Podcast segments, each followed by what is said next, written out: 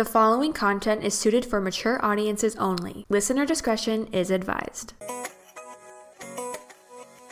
This is Infertile Millennial, a podcast where we chat all things infertility, IVF, and surviving your fertility journey.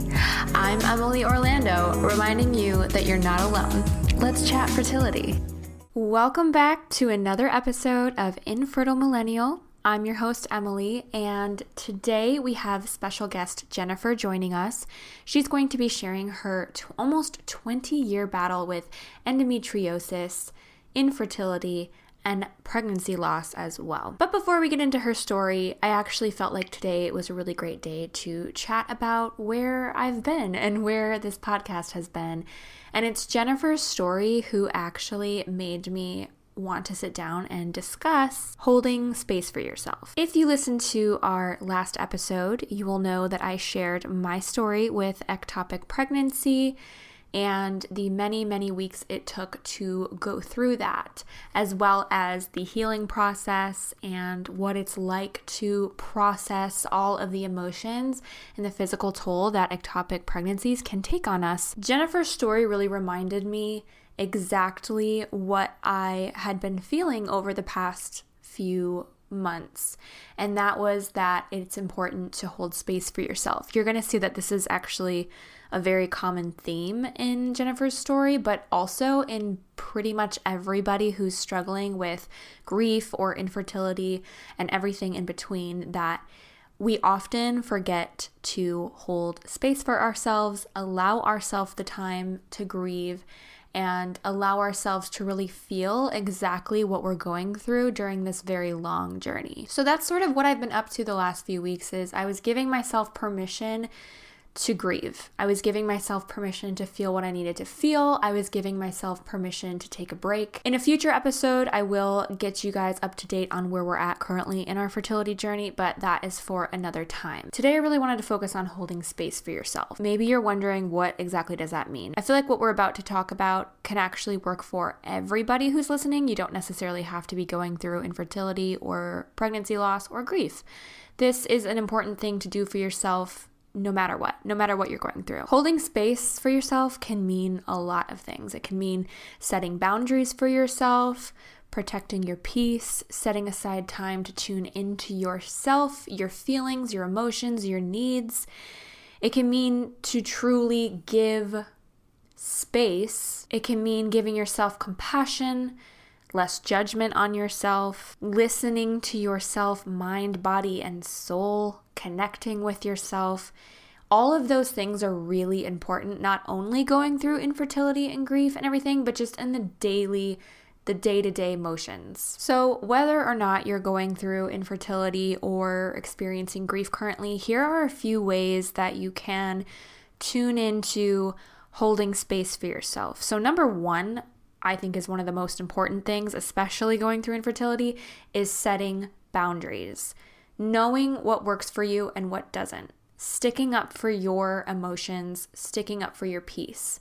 So, if certain things are bothering you and you just feel like you can't be around certain situations in the moment, that's completely fine. It's okay to set boundaries, communicate those boundaries, and hold tight to them. Do not cave on your boundaries. That is one way that you can really hold space for yourself and keep in control of what you're experiencing and what you're going through. For me, one of the boundaries that I've set for myself is actually to stay off of Facebook as much as possible. I'll let myself scroll here and there, but I know as someone who's experienced loss recently and years and years of infertility that seeing pregnancy announcements is something that is difficult for me. So, one way that I can set a boundary is to stay off of Facebook where those are incredibly common, especially around the holidays. So that is a boundary that I've set for myself and I've been really good about sticking to it. I'm pretty proud. Another really great thing that you can do for yourself that I could definitely be better at is journaling your feelings. Setting aside time, whether it's daily, weekly, or monthly. Honestly, the more frequent, the better is to sit down and journal out your feelings. It's a really great way to hold space for your feelings and emotions and to tap into what you're really feeling.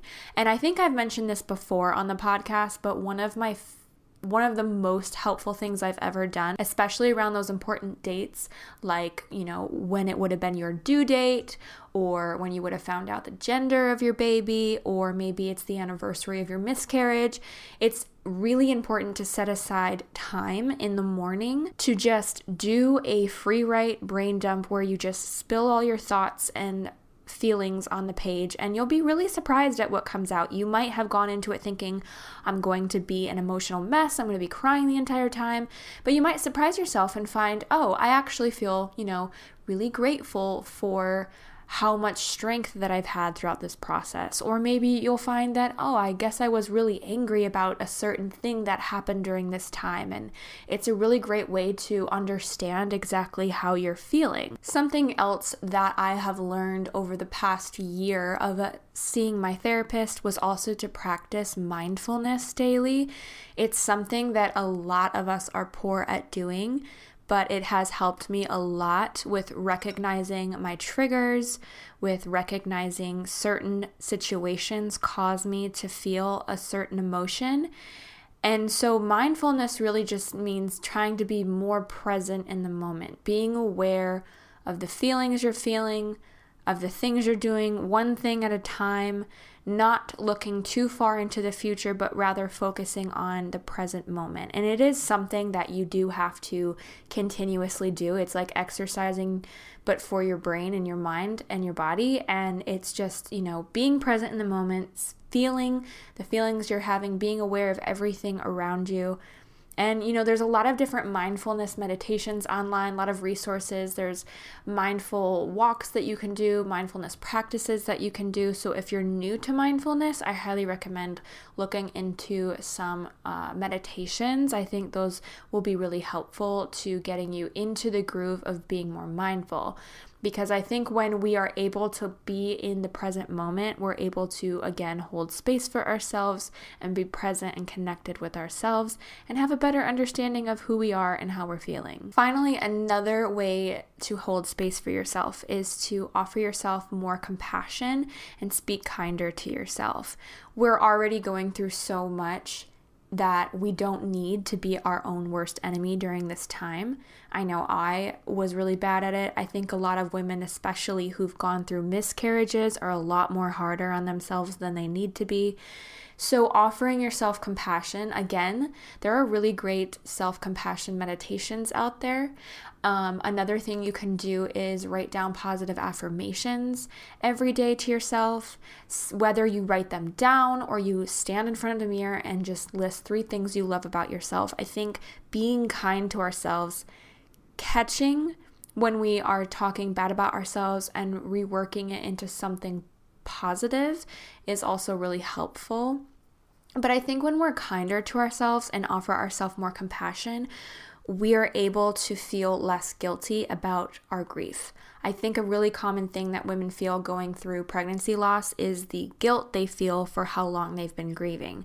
I think sometimes we're really hard on ourselves and are like, you know, I shouldn't be sad today. And why am I feeling this way? It's been months. I shouldn't be having this feeling. But in reality, there really isn't a shouldn't. It's just that is how we're feeling. But we're hard on ourselves because we don't want to give ourselves the space to grieve. But once you practice being kinder and offering compassion to yourself, you can acknowledge like, okay, today I my grief is coming through. Here's how I can nurture that grief and give it the attention it needs to be able to move past today and to feel better about where I'm at. So uh, today in Jennifer's story, we are going to be talking about the idea that it is important to recognize what we're feeling and instead of ignoring our feelings, to acknowledge them and walk through them and learn how to cope with them. So, we are going to get into Jennifer's interview right after this message. Want to be a guest on a future episode of the Infertile Millennial podcast? Break the stigma and share your incredible story. Whether you've struggled with infertility, are currently going through fertility treatments, or have experienced pregnancy or infant loss, your story is important and may help listeners feel seen, heard, and validated. To apply now for a future spot, email us at emily at infertilemillennial.com now. Are you or someone you know struggling with infertility or pregnancy loss?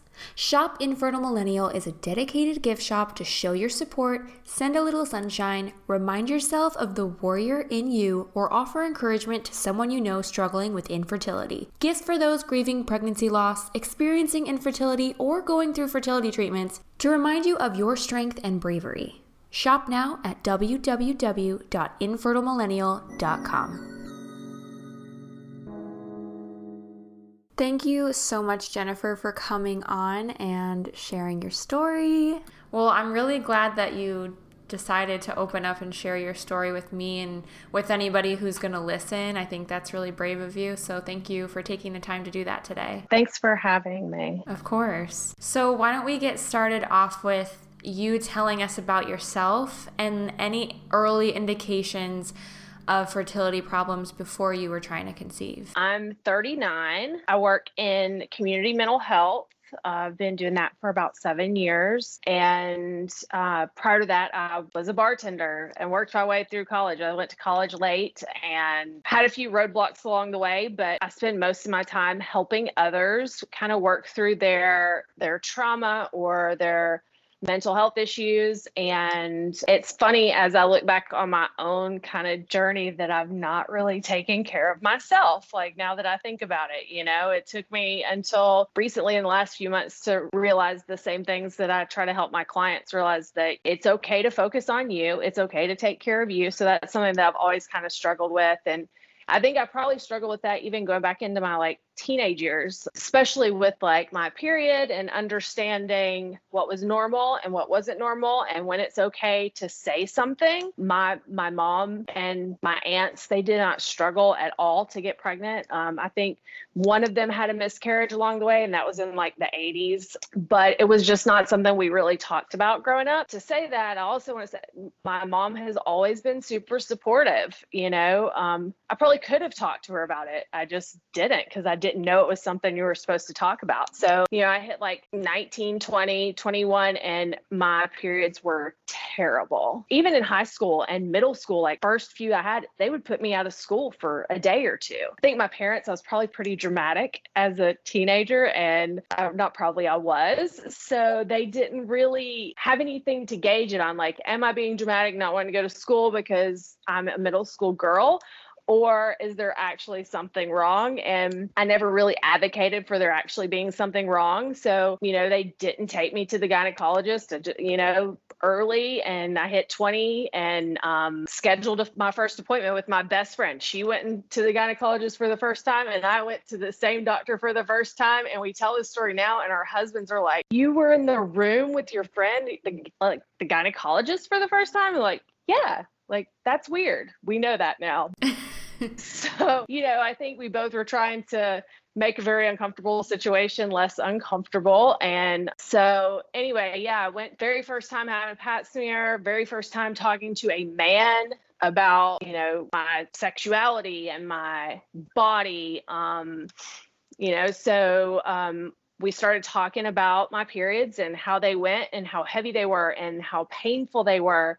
And he immediately said, I think you have endometriosis.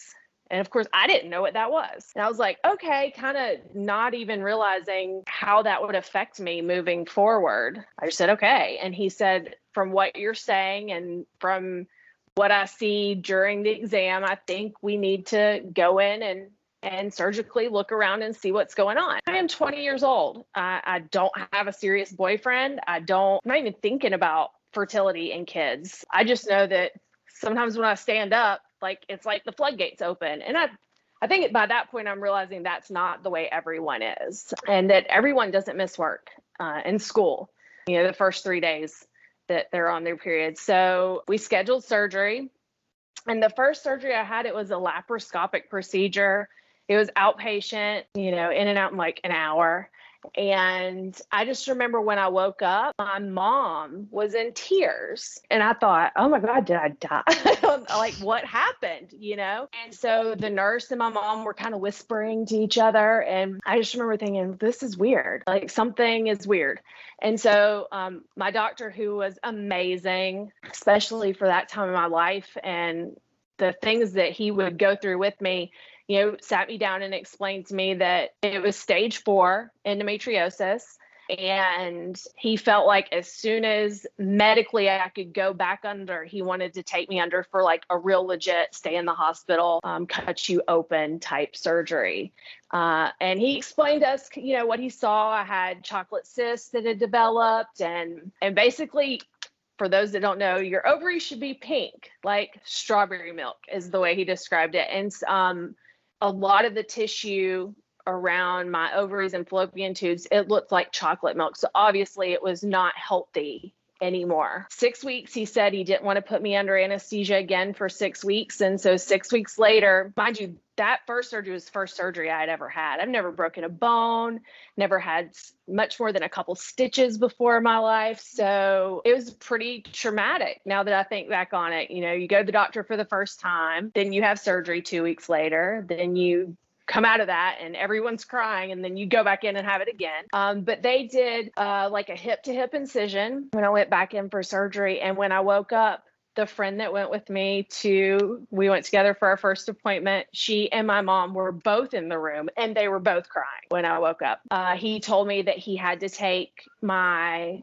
over one of my ovaries and one of my tubes um, because it was not salvageable. I think even then i didn't i didn't understand the gravity of what that meant. I just knew I had two. I wasn't ready to have kids. Like, I, you know, it, I had a boyfriend by that point, but it wasn't serious, you know? So it was just, it was, it was, it was a strange and scary time. So you were 20 years old when you got your first gynecologist or when you, when you went to your first gynecologist and then that at that appointment you were then told okay i have endometriosis and you didn't really understand what that meant. And first of all, I want to say I'm actually very surprised that your doctor didn't just brush you off right away and say, oh, you're fine. It actually does surprise me in a good way that your doctor was like, okay, there's something wrong. Let's look into this. That doesn't happen a lot, especially when you're so young and it was your first appointment. I feel like that's so rare to find someone who will want to look into it so quickly. And then, so like you said, six, how many weeks later did you have your first surgery? It was about two weeks later. He put me on his surgical rotation the very first appointment that he had. Now, was was that a lapar- was that a laparoscopy or was that something different? It was a laparoscopy. Um, it was so. I mean, think back. This is like almost 20 years ago. So you know, you said that you were surprised that even now, I think a doctor to take someone that young, that serious, the first time they meet them is even unheard of now when, when there is so much more awareness than there was then. But even 20 years ago, um, you know, I think I, it was a blessing that I had the doctor that I had. He had treated a younger girl than me about four years before that. She was 17 and her endometriosis was so bad they couldn't save anything. And he had to do a full hysterectomy on her at 17. And I remember talking to him after the surgery and he's explaining all these things to me and really explaining, you know, what it is and and again explaining what it is and how it works and you know because i was probably 35 before i really understood it you know um and explained that he did not want me to have to go through that he wanted me to have options that she never had and i really have to give him a lot of credit because if it wasn't for him being so conservative then. You know, I've been told by I've seen many a doctor since then, and several of them have said that they would not have been that conservative. They would have taken both ovaries, both tubes, like because the other one wasn't in great shape. He was just trying to give me the best chance that he could. I think I got a little off track so I don't remember exactly. No, you're fine. So you're okay. Um, so you had that first procedure, and then si- six weeks later, he was like, "Okay, I we need to go in and do something deeper," because to him that wasn't enough. So you're now, are you still 20 at this age, or were you 21 yet? Were you still 20? I was 20. So I turned 21 in the hospital. Okay. Uh, I was in the hospital for five days. And this is after that six, the surgery six weeks later? Mm-hmm. Yeah. Okay. Um, so they did like a, a hip to hip incision and had to cut through my abdominal wall, kind of very similar to what they do when you have like a cesarean. Pulled everything out and put everything back in, kind of a thing. Um, so it was a pretty invasive procedure. And then I was yeah. in hospital for five days. Especially too with you, how young you were, and then also how quickly all of that happened for you. I feel like that had to be a lot to take in at one time. Yes. And I didn't realize then, and it took me many years, like 10 years, to really realize how big of an effect how big of a negative effect me not this is kind of prominent through my story me not knowing that i should be okay with feeling away and and asking questions and getting more help than what was just offered you know? It's only recently that i've learned to advocate for that type of need for myself. But yeah it was it was it was really it was a difficult year um you know after that that surgery and then immediately as soon as i got home they put me on two, almost two years of Lupron, Lupron. So I was getting monthly injections. So not only did they just take out an ovary and a tube that was not really expected when I went in. We didn't really know what to expect when I went in. So when I came out and woke up, I didn't know that I didn't have it. He did what he thought was best you know, in there. And then, you know, to have to try to process what that really means and not really know how to do that. And then immediately be thrown into menopause, medication induced menopause for almost two years. So, what exactly does that injection do? It just kind of like, does it prevent you from ovulating or what exactly does the medication do that they gave you? I was taking a monthly shot. I know there's several different forms of Lupron. So, I know anybody that's going through IVF or ha- is talking to doctors about doing that, you'll hear about Lupron a lot, I'm sure. But this is a monthly injection and it just suppresses all of your estrogen. Um, and it does it in a somewhat unnatural way. Um, so you really feel those effects of like night sweats and insomnia. You know, I'd never really taken any medication before that either. So I didn't really know how medicine affected me. So the, you know, the doctor, that was a pretty big surgery, sent me home with like narcotic heavy duty pain meds. You know, even back then they didn't they didn't talk a lot about what that did to you. And then, you know, I'm going through mood swings like our moms and grandmas do when they're going through menopause and not really understanding that. My mom was, was she's only 20 years older than me. So she hadn't even gone through menopause at that point. Like it was just a really disruptive all around time. So you're like 21 you already had an ovary removed, already had a tube removed, and now you're basically going through like an early menopause all in the same couple week period, which is quite a lot. How did you pro how did you process and recover after that surgery? Like what exa- what ended up what did you end up doing to help yourself recover? No, nothing healthy. I think the toll, the emotional toll started to really hit home what had happened and how it could have lingering and long term effects. Um, over the course of that that next year after those surgeries, the doctor talked a lot about the reasons that we were doing the medicines and things was to give me the best chance at being able to conceive when and if I decided that was something I wanted to do. And, you know, after hearing that several times, I think it started to hit home that that might not be something that I could do easily or even at all. That young, you know, I think our our worth is kind of tied to that a little bit, unless you make it something else. You know, I think society kind of ties you to uh, what you can do as naturally as a woman, and you know, the the realization that that wasn't happening it really started to home and I was not able to handle that very well, to be honest. The doctors were really great about helping me to manage any like side effects from the surgeries, but with that also came lots of medicines that I probably really didn't need to be taken long term. And through that, I, I, you know, became physically addicted to the pain meds. And then I think also emotionally because it kind of suppressed that sadness um, and the depression that I was really in, and maybe not really think about it too much. So for several years after that, I really struggled with that, and you know, I think it kind of hindered my progress and healing emotionally and kind of getting to a place where I, I was okay with who I was. But, you know, I, I know now that it also helped me become who I am today and helps me kind of take the path like my career path that I'm in. So I, you know, I know there's some good there somewhere, but it was a really, really difficult time. If you don't mind, do you want to kind of go into more detail about uh, your struggle with addiction from all of that? Yeah, I, I mean, I can.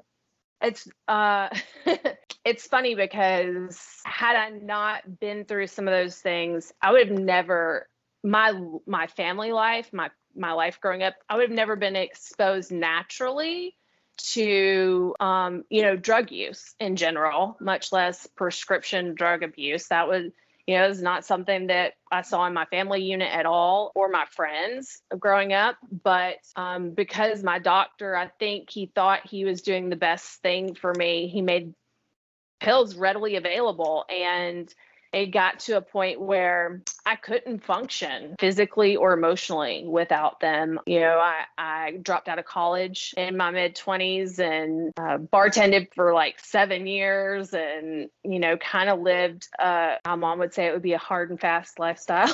um, but, you know, I mean, I, I, got myself into a very abusive relationship that I let go on way too long, um, five years. You know, I think through all of those that my 20s when I should have been able to grow and kind of figure out who I am, I was suppressing who I was and hiding from who I was. And, you know, it took me a little while to get to a place where I was healthy again. And what's crazy, I got healthy and decided I'm not ever having kids, I'm not ever getting married. And I met my husband. um, actually through his mother, and we laughed because we didn't really like each other when we first met each other, but we kind of became friends. And that was like almost eight years ago. So a year after we met, we got married. So we've been married for seven years last month. Oh, nice. Yeah, congrats. You mentioned to me in uh, while we were talking earlier that you actually did have more surgeries in your 20s. How many surgeries in the span of your 20s did you have? It was five or six. Um, I because it was either five or six, and I I had one at 30 and then another one just this past year. All but that one were laparoscopic. And, and the one that I had last year, they were able to do with a robot. So it was even less invasive. But yeah, five or six, and I want to say it was six. Okay. So you told us that you got married. Um, did you ever feel how did how exactly did you end up telling your husband that you may not be able to conceive as easy or did you not even really know it at that point either yet so i'd seen enough doctors because i grew up in north alabama so my very first gynecologist was there. Um, and as I was trying to, you know, get myself healthy um, when I was coming through all of the stuff that I went through in my 20s, I actually moved to Georgia, to the Atlanta area, just for a fresh start and to go back to school. And um, so I'd seen, you know, gotten a new doctor here and seen her a couple times. And she had told me that she thought my tube was closed uh, just scar tissue and endometriosis. And then I had also had an MRI because I had I had really bad bronchitis that I couldn't shake. So, but when they did the MRI, they actually found endometriosis in my lung. It's everywhere in my abdomen. It grows on my lungs, on my colon, just on my spine. You know, I think when we realized that it was like everywhere, you know, my doctors and I, and that was before I met Matt, but I think I really it kind of sunk in how how serious it can be. And then I think I also, you know, when Matt and I met, we became friends first. So we kind of talked about our life and we would do things like just go to the movies or just grab lunch. You know, it wasn't we weren't really dating our families would probably say we were but we never considered it that so we really gave ourselves room to get to know each other and at that point I was comfortable enough with myself and my my past and everything to where I just we just talked about it. Um, and he was always super supportive, you know, and um, and very kind. So, what advice would you give to someone who's dating someone and it's serious, but they know that like, hey, I might have issues conceiving? What advice would you give to them on how to tell their partner? Just be honest. I mean, I, I don't know how else to really say that. I think this is one of those things that if you truly care about someone and love someone and them you, you have to give them space to be understanding and gracious. And then you have to give yourself space, you know, and be gracious with yourself too, because it's just a part of you. If it was something that I had not been so straightforward with him about, now I was not straightforward with his family. You know, that was something we talked with them about a couple years later. I don't know that we would be where we are right now. I don't know that we would even be married. I think that probably it, it would have been seen as a little bit deceitful.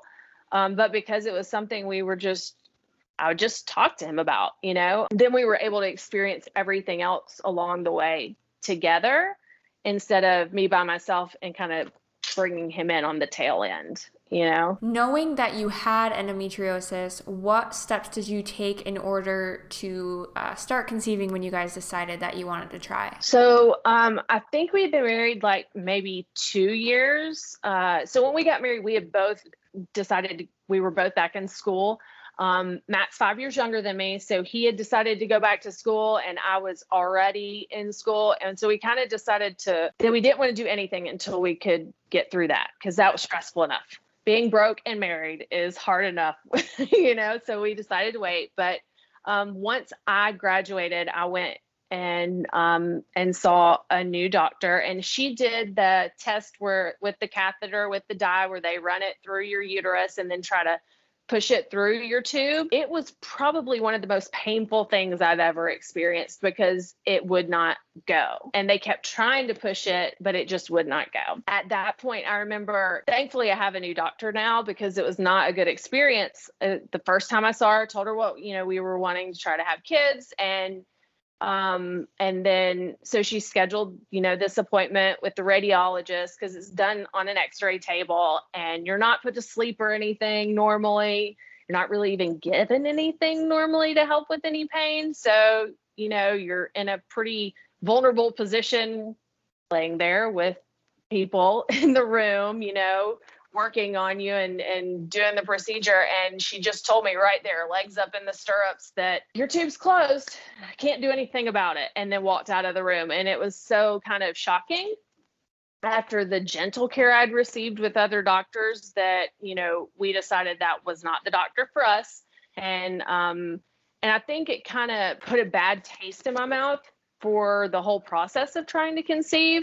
So um actually did not go and see another doctor outside of my yearly pap smears for like four years. It was it was just kind of traumatic. There was no like kid gloves and and you know no kindness there. And i have heard a lot of your guests the people that you've interviewed and talk about that that's something that we need i think especially as women going through something like this and even men too going through this type of issue. You need a little bit of kindness um, even if you already kind of know there's a problem, you know, you still need a little bit of kindness when they talk to you about it. And so I struggled for several years after that with if I even wanted to do anything else. You know, did I even want to try anything else? I don't think we didn't know how bad the damage was at that point. Um, we didn't find that out until last year. You know, I think I didn't do enough, I could say. Also, think I don't, I didn't know what all I could do. So even back in my 20s, freezing your eggs wasn't something that was discussed as an option because at that point that might would have been viable. Um, it would have been expensive, but it probably would have been an option for us then, you know, for me then.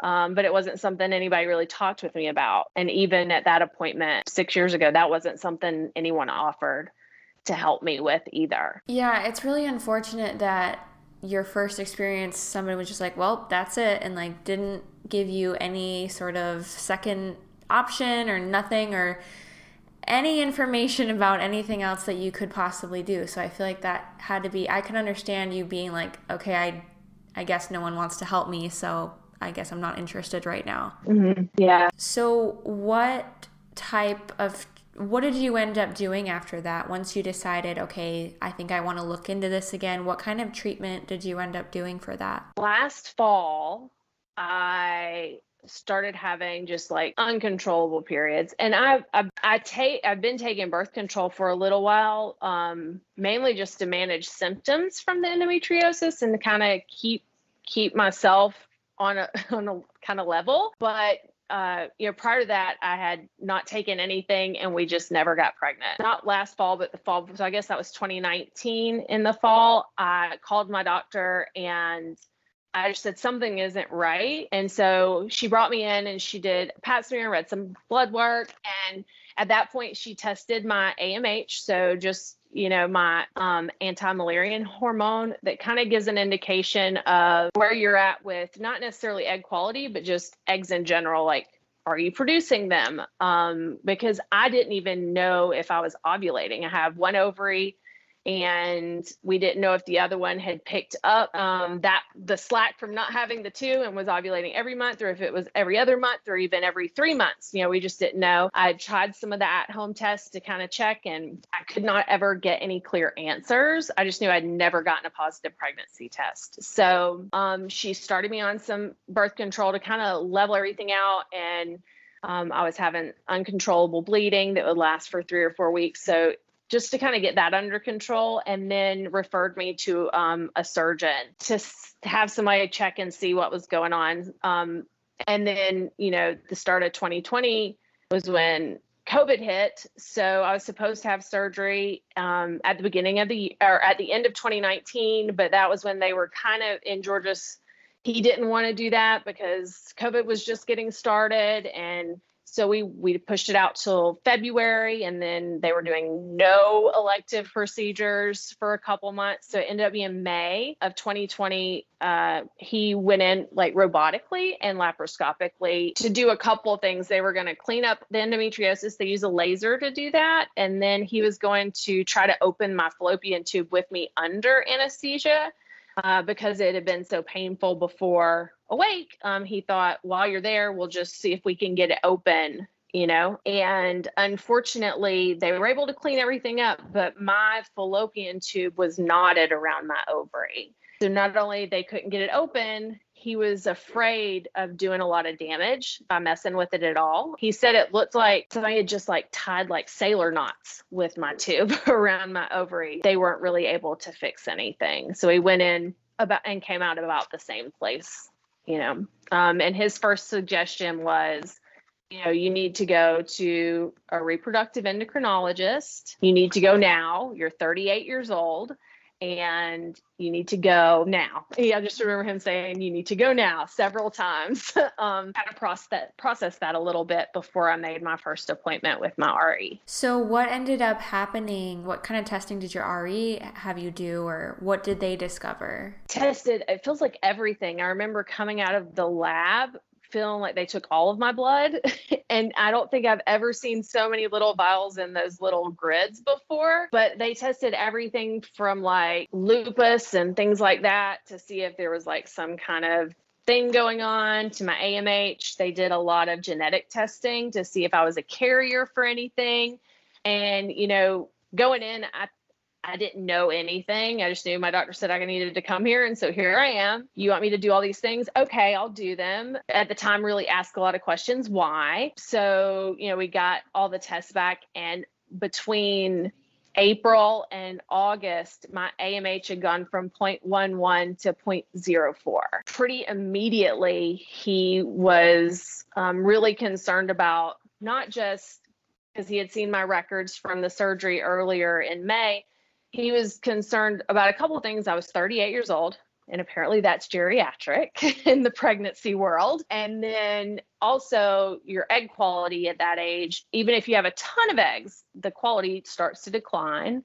But for me, he was really concerned about how, I mean, if I could even produce any worth retrieving. So, you know, he gave us all of our options, including going through an egg retrieval, seeing what happened, using a donor, uh, donor eggs, or even he said the possibility of a donor embryo if we wanted to go that route. But honestly, at that point, I didn't even really know what those two things were you know? It wasn't something i'd been talked to a lot about or or anything. My husband and i just knew that whatever we did in georgia covering fertility is not mandated for your insurance. So whatever we decided to do, I have a great job and great insurance, but it covers nothing for fertility treatments. Um, it covers some diagnostic stuff. So we just decided whatever we decided on, it was going to have to be the thing we were doing.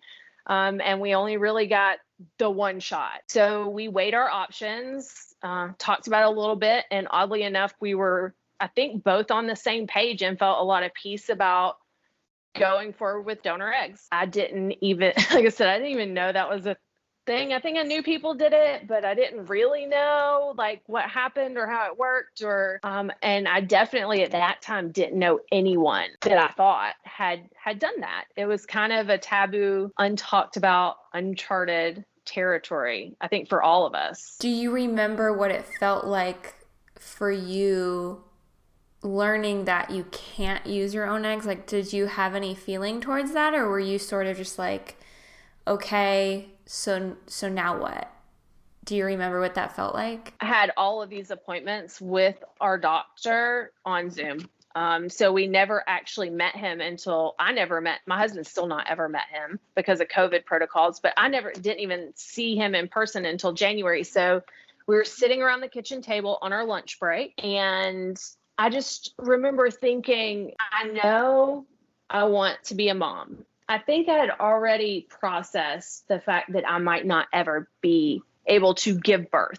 I think that is what I struggled with all during my 20s. I might not ever be able to do the thing that that women since the dawn of time have been responsible for the one thing that we're responsible for doing that I'm not going to be able to do. So I'd already felt broken about that and I think finally letting myself get to a place where I asked like a real professional in this field for help was me, and I think I'm just now realizing this. That's so weird. Was me finally being okay with whatever happened. I knew that we wanted a family. We both knew that. We talked about it. Um, we talked about it over the years as we had, you know, negative pregnancy test after negative pregnancy test. But I think I just finally I was at a place like I can maybe give birth. Like we talked about adoption like adopting a baby too. Like that was something we talked about. Also not covered by insurance and also something you have to pay cash for. And my cousin had you know recently adopted a little boy and she was really honest with us about the cost. And it was about twice as much as what we're paying for our donor eggs and our five frozen embryo transfers you know i think a lot of people i think a lot of people don't understand that and so they alt they are like jump on you like well why don't you just adopt if you have to use someone else's eggs or someone else's sperm and it's like because it's still so much cheaper to do it that way than it is to adopt which is crazy it shouldn't be that way, but for some reason it is. So it's not like people are like, no, I don't want to adopt. It's like, no, like this is what I can afford. And people don't understand that. I um so I work for the the Georgia mental health system. It's like the health department for mental health. And I say that because I work with a vulnerable population, but I also have a little bit of a past. I went through a lot of things in my 20s, some of them not so proud of, but again got me to where I am today. And so I'm very grateful for being able to come through them. But then I think, I don't know if I could. Like, I'm not I'm not a hardened criminal and I don't mean to, for it to come across that way but they just just the things that they ask it's very invasive process. And and even my I remember my cousin her husband's a doctor and you know they were vetted for a year to uh, adopt their their little boy. It just felt like it just felt like it was like unreachable you know financially and every other way. So i don't know i guess i yeah i had kind of gotten through the shock of you know 20 years of realizing that this may never happen to someone finally giving me like well, this could happen and here's how. So it's like, I guess I felt a little bit of relief when he finally offered an option that we felt was doable. Yeah, that makes a lot of sense. I totally, I feel like I understand you. And I feel like some people wouldn't understand that. But when you go through this process, you're like, I know it sounds like a bad thing, but it's actually really relieving to have some type of an answer. And then, because it helps you move forward with whatever you choose to do, it gives you some type of an answer. So, I'd love to know like a little bit about your experience with adopting donor eggs because I have not spoken to anyone who's done that and I'm just really curious about what that process is like. Yeah, so I went in there not knowing anything, like nothing. Um, my clinic's really great. They're um, they've been doing IVF since like I don't know before I even knew there was an IVF. Probably as long as I've been alive. I think 35 38 years. So, you know, we felt really comfortable with them. Our doctor has been, you know, dealing with fertility for 20 years, specifically at this clinic. So, you know, when he offered that, we felt great. And then, you know, they offer, um, and probably a lot of clinics do this. I don't know. Patient coordinator was so helpful. So she just walked us through every step of the process. Um, they sent out you know, a list of things that we had to do. So when you go and you deal with any type of donor tissue, they call it, you have to do a few extra steps that traditional IVF doesn't have to go through. So we had to go through, they call it a psychological evaluation, but really it's you sit down with a psychologist or a clinical social worker that specializes in fertility and infertility issues and really discuss like the meat and potatoes about like what you're about to do. Very similar to what people go through when they adopt a baby. You know, we talked with them. We did a ton more tests. My husband had to do like a, a semen sample again. He did that at the beginning to make sure that there weren't any issues on both sides.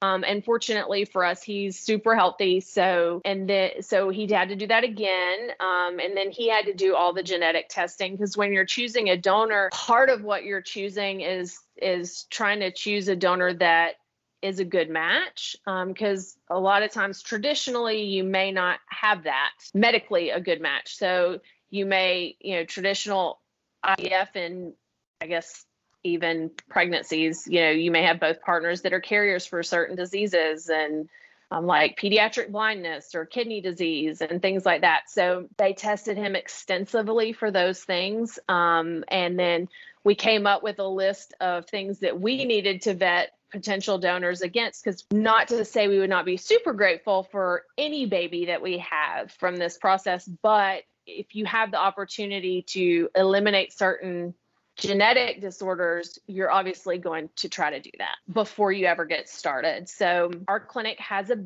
works with the My Egg Bank. I think it's a national egg registry for donor eggs and then they also have their own personal donors that they register with My Egg Bank. And so when we were trying to decide I don't know if people some people may not know, but when you choose your fertility package, so to speak, you you know they give you a whole bunch of options, and it's the same way with donor eggs. So we chose the a live birth guarantee, basically. Um, so with our funds that we paid the clinic, we got um, six donor eggs, and then up to five cycles, uh, transfer cycles, um, over the course of two years.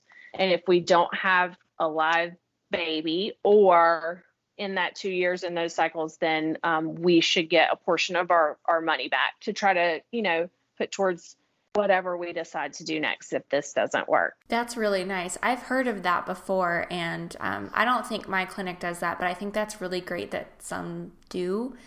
Just because it it's scary to spend all that money and do all that stuff to your body and then nothing comes out of it. So I'm glad that you have some sort of maybe something that helps ease your mind a little bit about whatever happens, you know, like it, hopefully that does help ease your mind a little bit. It does. It's almost like having insurance. That's the way the doctor described it when we were talking through, you know, the packages. He said is kind of like having insurance. It doesn't guarantee you anything. It doesn't guarantee you a result because technically they can't do that.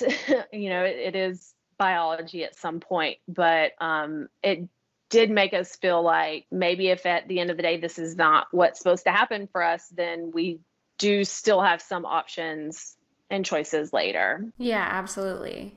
So, what ended up happening with that embryo transfer? So, I had my first transfer on January the 5th, 2021. So, we got started at the clinic in August in the middle of COVID. Luckily, my clinic was taking new patients then.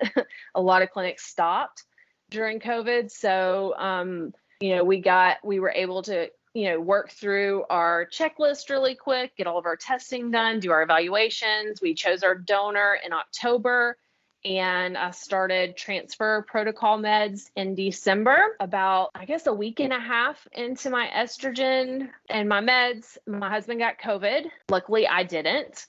So we quarantined him and in the bedroom, and I um, continued on taking COVID tests because if you have a positive COVID test, they cancel your cycle. That doesn't seem like a big deal until you've paid for your medicine.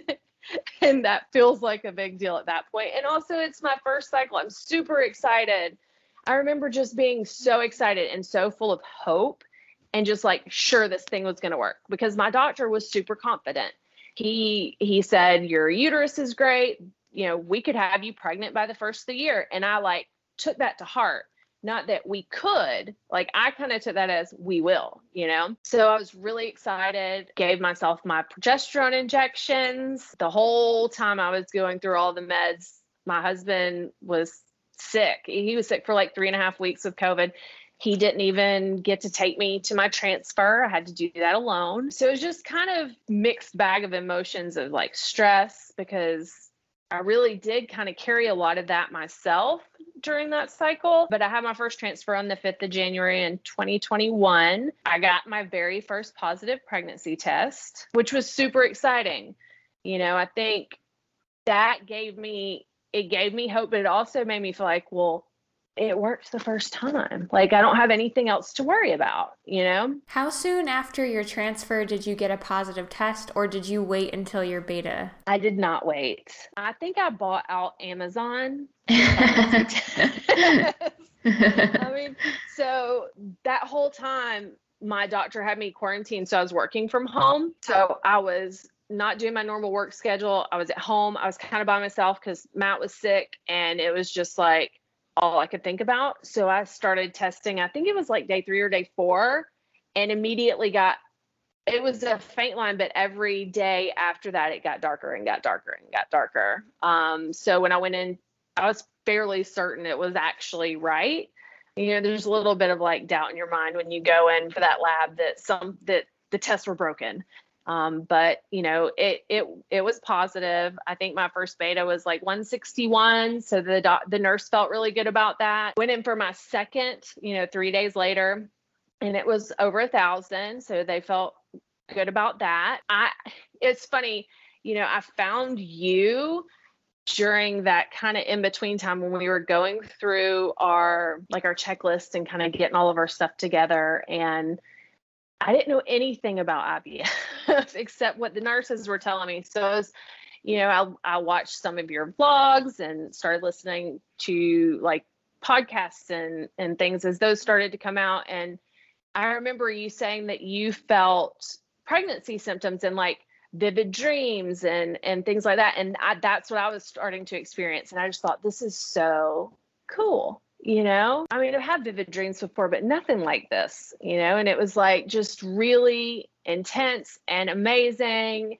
And then i went for my third beta and it went up three points. You know during that time also i didn't know. I mean it's the now i know you need to ask a ton of questions about your meds but my my medication protocol they started they got it they kind of got it messed up a little bit in what would technically, I think, be week five of pregnancy, they started to wean me off of progesterone, which is not good. Yeah. Yeah. and it was about three days later that I went in for that beta and everything kind of just stalled. Yeah. So I ended up miscarrying. Um, and yeah. So that was um it's like an intense high to a very intense low. So they told you to stop taking progesterone? Yeah, something happened. Um, so our clinic has an online portal uh, where they, you know, list our protocols, and there was some kind of glitch, and it had my week 10 med list at like week five, week six. So I, I did realize that wasn't right right about the time I was going in for that lab work, but it wasn't soon. I mean, it, I should have asked a question when it didn't look right, you know, um, which is something I now know. Like if anything doesn't look right or feel right, I'm the first one to bother my nurse. I don't, I've asked, like, do we think that's why? And they say they don't know. You know, it could have been what they call a chemical pregnancy, it could have been, you know, med related. It, it, it just didn't that one didn't work for us. I feel like that number is so high for it to have been a chemical. Don't you feel the same? I just feel like usually chemicals are a lot lower and a thousand is like i was like wow that was that jumped really high. So i hope it's not because of their mistake you know what i mean? But i did yeah i remember asking my nurse like so what happens now? You know like she said we'll bring you back in in two days and we'll test again. At that point, my protocol had gotten worked back out and I was running the right dosages of everything. Progesterone is so important in early pregnancy. It's what maintains that pregnancy. And even though I think they had told me that, did what they t- what it my paper told me to do. You know, um, when the doctor finally told me to stop taking my medicine, I think I had to take it for another two weeks, and they tested like every couple days just to see and it just kind of stalled. But it's like at that point i wasn't dealing with any of the same things i was dealing with a few weeks before that. No vivid dreams. They just stopped altogether one day. Um, and then you know none of the other symptoms pregnancy symptoms that i had experienced over those first few weeks they were all gone too. I don't think i understood how difficult that was going to be to experience that. How did you cope with the news of your miscarriage and miscarrying? I didn't at all. I remember asking the nurse, okay, so when do we get to do this again? Like, I, I, because I think sometimes even the best nurses forget what they're doing, if that makes sense. Um, I love my nursing team. I have two that I deal with all the time, and they are amazing. I actually like my doctor. He's um, kind of brash, but just real cut and dry.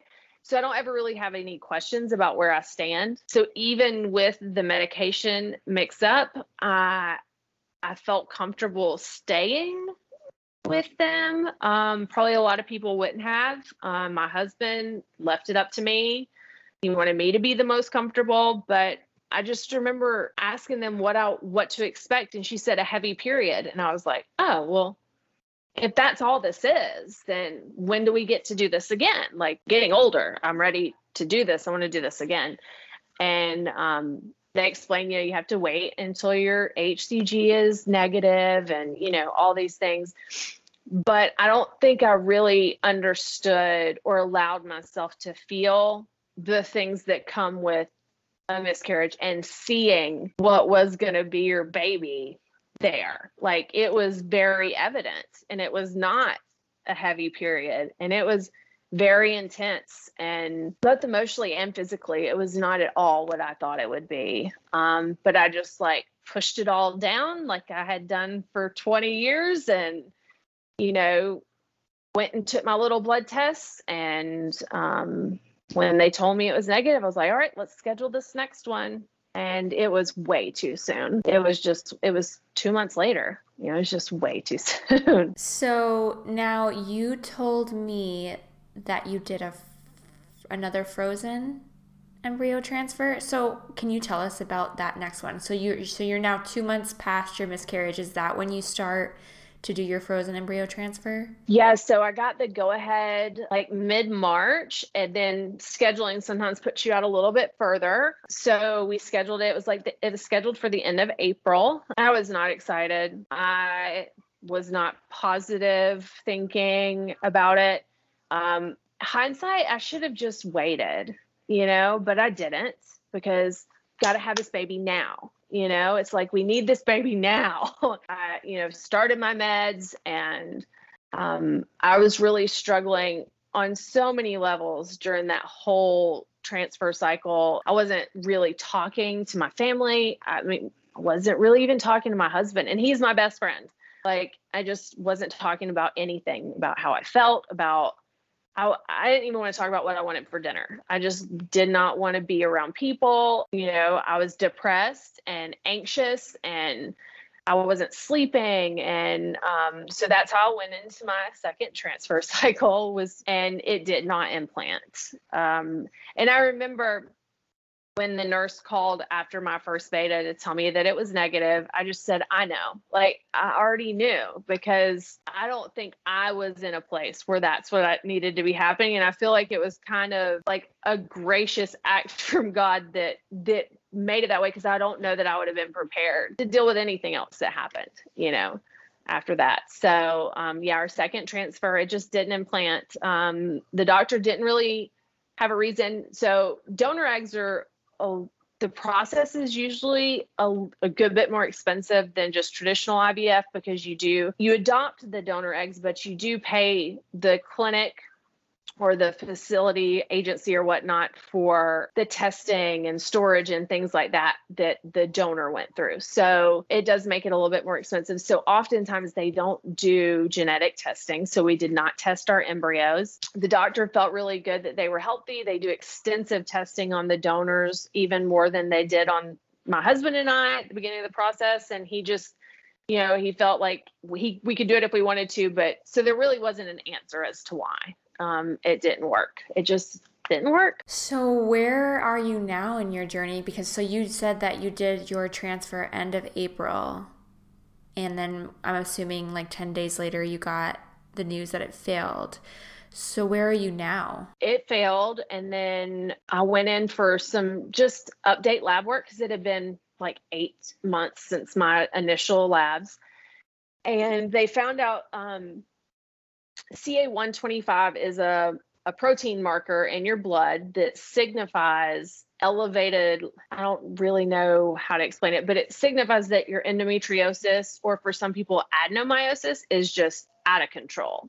Um, and fertility docs at least the ones at our clinic they don't like to do another transfer until it's below 30 they consider that to be kind of a healthy place for your uterus and your body and after that second transfer, mine was at 270. They were really concerned about at that point in time, like what was causing it to elevate. It could have been the transfer meds because estrogen aggravates endometriosis. So we just took a few months off. We kind of tossed around a little bit about taking some medicine to try to help damper it and just really decided let's just get on some birth control for a few months and um, and we monitored it my ca 125 every four weeks until it got down below 30 and so it did finally. Uh, so yeah, my third transfer is not this coming Friday, but next Friday. So all that transpired since I spoke to you originally. we didn't know when we were going to do it. So I start my progesterone on Sunday, and um, I go in for my first lining check tomorrow morning, real early. So hopefully everything looks good where we can keep going with with our with our transfer on the 13th. Yeah, that's really exciting. I'm incredibly excited for you to and hopefully you know do you have any change of a protocol at all this time or are they going to keep it kind of the same? We're going to keep it with what with what really worked the first time. While our insurance isn't covering any of the treatments we've had to pay for all that out of pocket they've been really great about covering our meds. I know a lot of people don't get lucky like that. And so um, we talked a little bit about doing changing up the method for the progesterone. Insurance is covering it and it worked the first time. So we're just, it's a traditional transfer protocol with estrogen pills and patches and then progesterone shots in the bum. and so, yeah, hopefully, you know, everything works out. We've talked about so each of our other transfers, we did one embryo. Um, our clinic and especially our doctor is, unless he feels age or maybe embryo quality dictates the need to do two. He he likes to just do one, which I was fine with, but I think we're going to try to do two this time. I keep saying it, but I'm 39. I have to come to grips with that myself here. Uh, that um, you know, and and he feels like it might give us you know, a little bit of a higher chance that at least one will implant and carry through. So, I mean, I'm we're hopeful. I think I'm in a much better place now than I was back in March. I started going to therapy, and I cannot say enough things about doing that when you're going through this process. I have started to be more authentic with how I feel, the ups and the downs. And I think the roadblock with um, the elevated uh, CA 125, it kind of taught me that none of this is, it's not a straight line It's like up and down crazy mountains, and you'll probably fall into a couple lakes along the way, and it may or may not work anytime or ever. Or and and I've just had to learn learn how to be okay with that. And I think I'm finally in a place where I feel a little bit of peace about about that since for the first time in like nine months is what it feels like you know? Yeah. I think it takes I think everybody starts out like that when they first go into their fertility journey and, and especially going through fertility treatments is that you go in thinking one thing and that, you know, the smallest change you get upset and emotional about and you think that everything's ruined and then you realize, you know what, like it doesn't matter how I react because it's going to happen the way that they're going the doctors are going to have you do the treatment or whatever they think is best that is the way that it's going to happen and no amount of stressing about it or getting anxious about it is going to change the outcome so i think it took like even me a really long time to learn like I just have to take this day by day because if I don't, then I'm going to be constantly consumed in anxiety and stress and worry. And oftentimes I've found that the things I worried about the most it all ended up okay. So that's I think something we yeah, we all have to learn that and I and I think it just takes time as you go through it to realize that, but I think that's a common thing that we all go through. Yeah, it's definitely been a year of intense growth. I think for me personally, I think for my marriage, which I mean, I know I'm from the inside of that pair, but I mean, we have a really great relationship. And I think fertility in general and infertility issues and these struggles they can make or break you as as a couple um, as a partnership and i'm just really grateful that and i know we're not through it and I, I don't mean to sound like that but i'm just really grateful that my husband has given me the the grace to kind of ebb and flow my own way with it to start. He he's he's also learned to tell me like hey you need to calm down. You you need to just simmer down a little bit. And i know when i when he says that that it's pretty intense that i've gotten to this like you know defcon kind of level of of insane you know? Um and it's not hormone related it's like all in my head related where i'm just like ruminating on things that you know it's like you said that usually don't really need to be thought about. I'm just really grateful that we've been able to go through this together. He's a good partner especially through something like this. Yeah i think that's really important. Um, before I let you go, I wanted to know if you had any tips on coping with infertility, especially for someone who maybe is a obviously really struggling, but b learning that they're dealing with infertility for the first time? I think, yeah. So advocate for yourself and ask questions. Like, no one is going to ask questions for you.